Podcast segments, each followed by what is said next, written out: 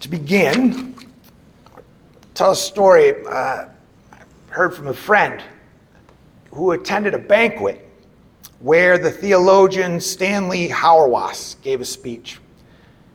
If you know anything about Stanley Hauerwas, you don't need to. But he's a pacifist, but he is no like shrinking violet. He is quite cantankerous. And in this speech, he said, You Calvinists, to an audience I think was primarily Calvinists. He said, You Calvinists, you got your doctrine so well systematized and can recite proof texts to defend it all. But somehow you managed to read the Gospels and not commit to nonviolence. Anyway, and he went on like that for a while. When he finally returned to his seat, to a smattering of applause, the evening's MC took the podium and said, Well, that was interesting. And with that, Hauerwas bolted up from his seat and returned to the podium and said, Do you know what I can't stand? I can't stand being told I'm interesting. I don't care if I'm interesting. I'm not here to interest you. I'm here to make you faithful. And with that, he sat down again and finished his dessert.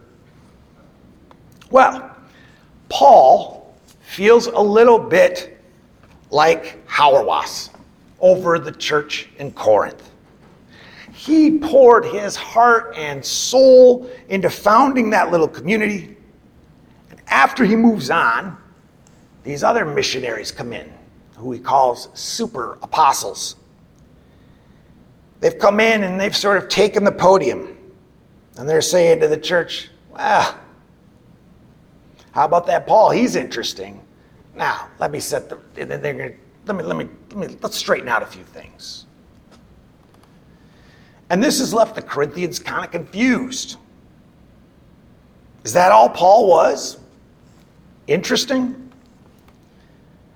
What makes these guys different? What makes them better? Well, the super apostles were only too willing to explain to the Corinthians what made them better. You know, they, they trot out their credentials.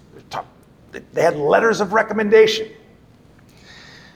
And, and, and it was sort of typical of traveling speakers in that day to do that sort of thing, to, to do a little boasting. There was even sort of a form that the boasting would take. Uh, this is from a speech by Caesar Augustus. He says, Twice I received triumphal ovations. Three times I received the curule triumphs. Twenty times and one did I receive the appellation of the imperator. You know, it's sort of like you had to be your own baseball card. You had to carry your stats and share them.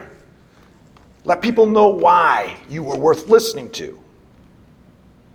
And these super, super apostles know how to wow an audience.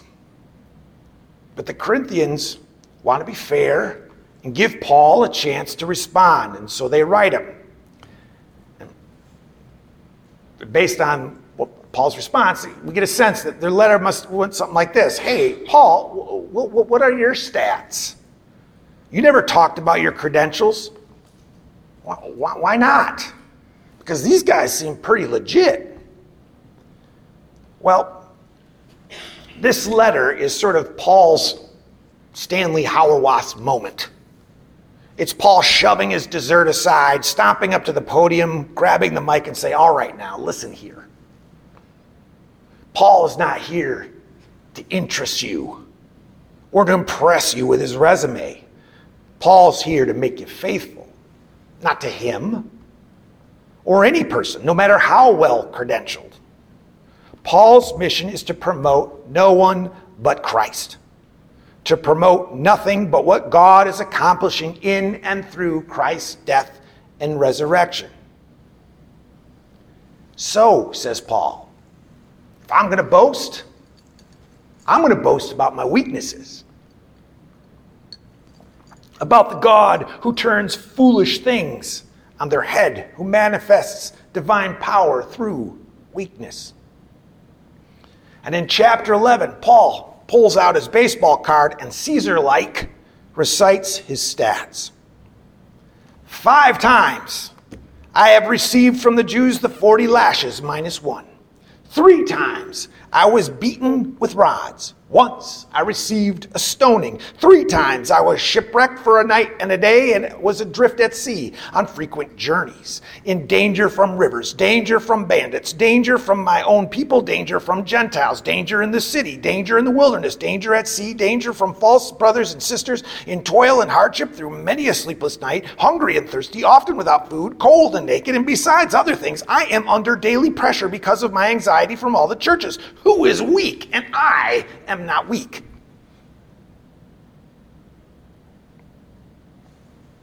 It's quite a baseball card. I befriended uh, this guy named Mike Cosper uh, at a worship conference years ago, and he served at, at a church in Louisville. He now creates podcasts for Christianity Today, the magazine. This spring, he posted on Facebook and Twitter a trailer for a multi episode podcast called The Rise and Fall of Mars Hill. Now, I have not spoken with Mike in years, but this interested me. After all, the last time I talked with Mike was when he and, I, and others, uh, we all went out for dinner after the conference. And we talked about Mars Hill, specifically its pastor. Mark Driscoll. Mike actually knew him, shared things, and he shared things about him that night that sort of blew my mind. So I was curious. 26 year old Mark Driscoll started Mars Hill in 1996 in Seattle.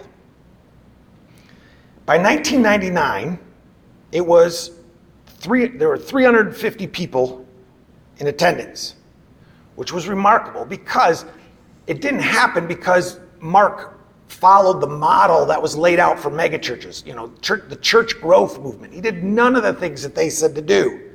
His sermons weren't short, they weren't even friendly, and they weren't soft on doctrine, which is what most of those churches did. No, he preached five point Calvinism for an hour. And he was harshly critical of mega church pastors like uh, Saddleback's Rick Warren and uh, Willow Creek's Bill Hybels. Although probably the most frequent target of his scorn was uh, unmanly men. In part because, you know, this was because they'd been uh, fed a, quote, limp wristed Richard Simmons hippie Jesus. And for, for Driscoll, salvation is about not getting the hell you deserve, and not being such a wuss. And his message resonated in, of all places, you know, liberal Seattle.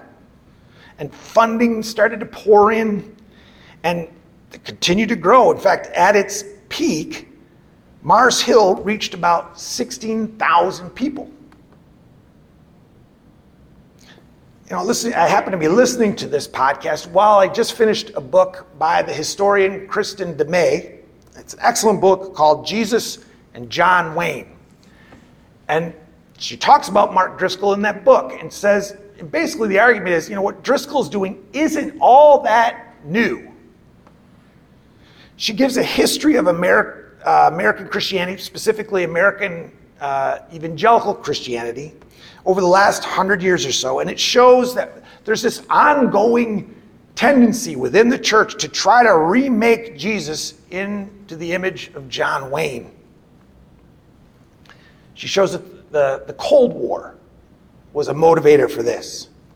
Because we believe that the best defense against the godless Soviets was to be God fearing Americans. And what God wanted was manly men and womanly women. And there's this idea that if you deviate from that, well, then the commies win.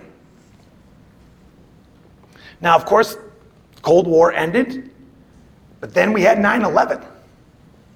And after watching those towers fall and rewatching it over and over, it's sort of like we got a little angrier, a little more aggressive. I don't know if you remember, but there was that period where everything was being advertised as extreme right? I mean, it's like extreme mouthwash, you know, or antacid tablets that don't just reduce acid, they beat it to a bloody pulp, right? I mean, it was, that's when you had the XFL. Uh, and everything was, yeah, it was all this extreme stuff. Now, I love our country, and I don't say it just because it's the 4th of July, but because I love our country. But we are a lot like Corinth. We love big and flashy and powerful. We love celebrity. We love manly men. But Paul, Paul wants to talk about weakness. Not just talk about it, boast about it. Feels almost un American. Now, apparently, in addition to everything else that these super apostles uh, trot out as, uh, to, uh, as their credentials, they also talk about having had visions and revelations. So, Paul feels obligated to respond to this too. And we're going to read the first part of what he says. And I just want to say it, it's weird. All right? And I, I'm warning you because uh, you're going to think, what is he talking about? But I think it's weird by design. All right, so here we'll turn to page uh, 822. Start at verse 2, and then we're going to go to verse 6. All right, so if you have your Pew Bible, it's 800, page 822. He starts with this. I will go on to visions and revelations from the Lord. I know a man in Christ who, 14 years ago, was caught up to the third heaven. Whether it was in the body or out of the body, I do not know. God knows. And I know that this man, whether in the body or apart from the body, I do not know, but God knows, was caught up to paradise. He heard inexpressible things, things that man is not permitted to tell. I will boast about that, a man like that, but I will not boast about myself except about my weaknesses. Even if I should choose to boast, I would not be a fool because I would be speaking the truth. But I refrain, so no one will think more of me than is warranted by what I do or say. It's, I get, like I said, it's strange. Paul knows a man.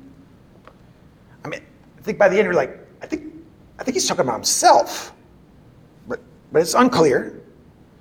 And and he talks about a third heaven, and we're like, where's that? What is that? And then that awkward in the body or out of the body, I don't know. God knows. I mean, why that whole qualification? And then God said something, but he can't say.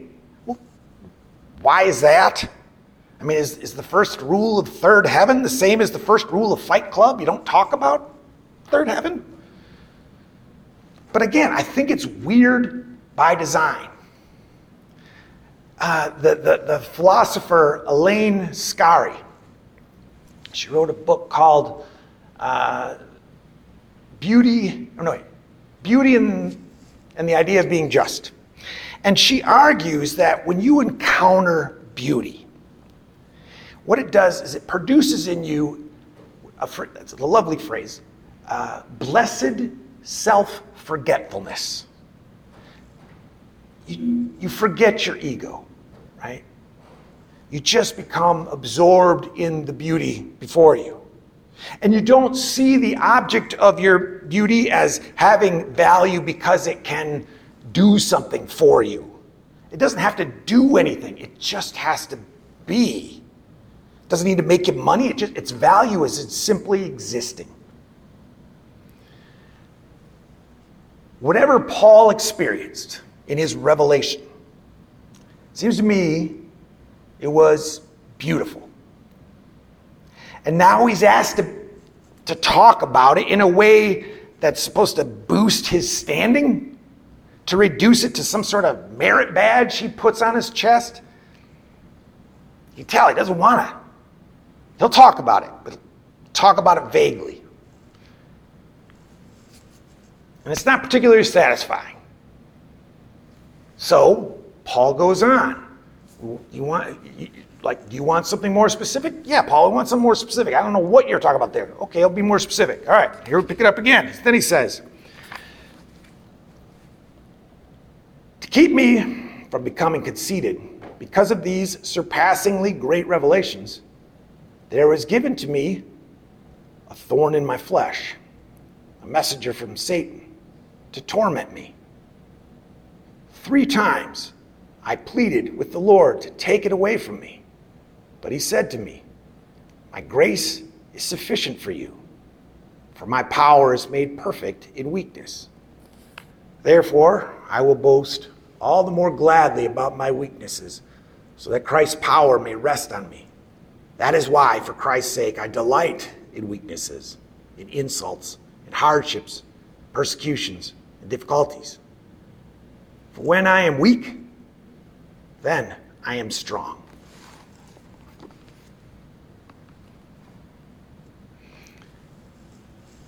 Paul gets more specific about his revelation. He has a thorn in his flesh, a messenger from Satan to torment him. And there are lots of theories like what what even here, I mean it's a little abstract, but what like what is he referring to? Is it a physical ailment? Um, is it uh, is it about or is it is it external? Is it somebody? Is it these missionaries who keep undermining his work? We don't know. We just know that Paul found it very debilitating. It keeps him from doing and accomplishing all the things he wants to accomplish. And he figures if this would just be not be a part of my life, I could be a lot more effective. So this prayer that Paul is offer, offering to God, it should be a no-brainer. He brings it before the Lord three times. You know, do, do me, do yourself a favor do your kingdom a favor and remove this thing from me. And the response to this effort is a revelation from God, a vision, the kind of thing super apostles brag about. And that revelation from the Lord is this. No. No, I'm not going to remove it. And not because God doesn't understand or thinks Paul's making a big deal out of nothing. No, God can see that Paul is limited by it. God says no because God is not limited by it. My grace is sufficient for you, for power is made perfect in weakness. And so there it is again weakness about the least appropriate word for a 4th of July Sunday there is. Unless you're talking about a weakness for bacon on your cheeseburger. You know, it isn't wrong to talk about strengths and gifts and successes. But we don't do ourselves any favors by pretending such things are the whole story. To refuse to acknowledge weakness does not make the weakness disappear. I mentioned that that podcast, it's called The Rise and Fall of Mars Hill. You know, Driscoll liked to refer to Mars Hill and its mission as a bus. He'd say you can get on the bus or you can get thrown under it. And even as more and more got on the bus, more and more were thrown under. Eventually, Driscoll's bullying and verbal abuse could not be ignored. The elders asked him to step away and pursue a plan for restoration. Driscoll claimed that this was a trap and he resigned. Three months later, Mars Hill and all 15 of its campuses closed their doors. Now, those of you who've been here the last few weeks may detect a theme. Certainly between this week and last. Here again, we're talking about power. You might wonder if this is intentional, whether there's some sort of larger agenda at work here. There isn't. I'm, at least not one I'm consciously aware of. Right? I, the texts that I've chosen for the last several weeks have been texts assigned by the lectionary. Uh, So I have no reason to believe that there's a need to address, you know, some power trip, some abuse of power or something like that. Um, you know, despite sharing a first name and being, I think, a year younger, I don't see myself as having much in common with Mark Driscoll. Uh, and if Mars Hill's a bus, I guess that would make us, what, a Fiat? A skateboard? Something. However, this hardly makes the issues irrelevant. After all, Paul is at pains to make clear the gospel isn't about flexing our muscle and asserting our power, it's about a God whose grace is sufficient. A God who turns power on its head for when we are weak and we are strong. There is therefore a source of profound encouragement to be had in these verses, particularly for skateboarders on a highway overrun with buses. God is not waiting for us become a force to be reckoned with before we can become useful. God is not waiting for us to get all our ducks in a row and work out all the bugs. God does not need us to be who we once were in order to become what God is calling us to be. No, because God's grace is sufficient. In fact, something remarkable can happen not despite our weaknesses, but through our weaknesses. It is precisely in the midst of weakness that God can more fully demonstrate divine power. You know, that's not just wishful thinking. That's not just a consolation for uh, weaklings and losers. It's what lies at the heart of the gospel. When the Almighty, the creator of heavens and earth, determined to intervene and do battle with sin and death, it began by being pushed through a birth canal. It began by becoming as helpless as a baby.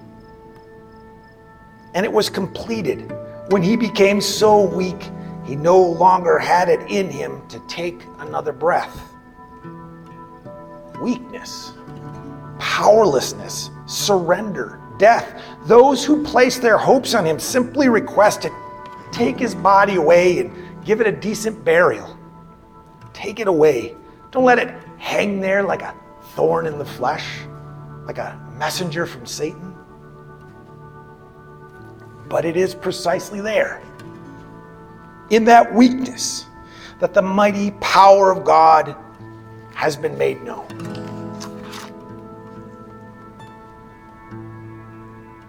My grace is sufficient for you. In our weakness, we are made strong. Name of the Father, the Son, Holy Spirit. Amen.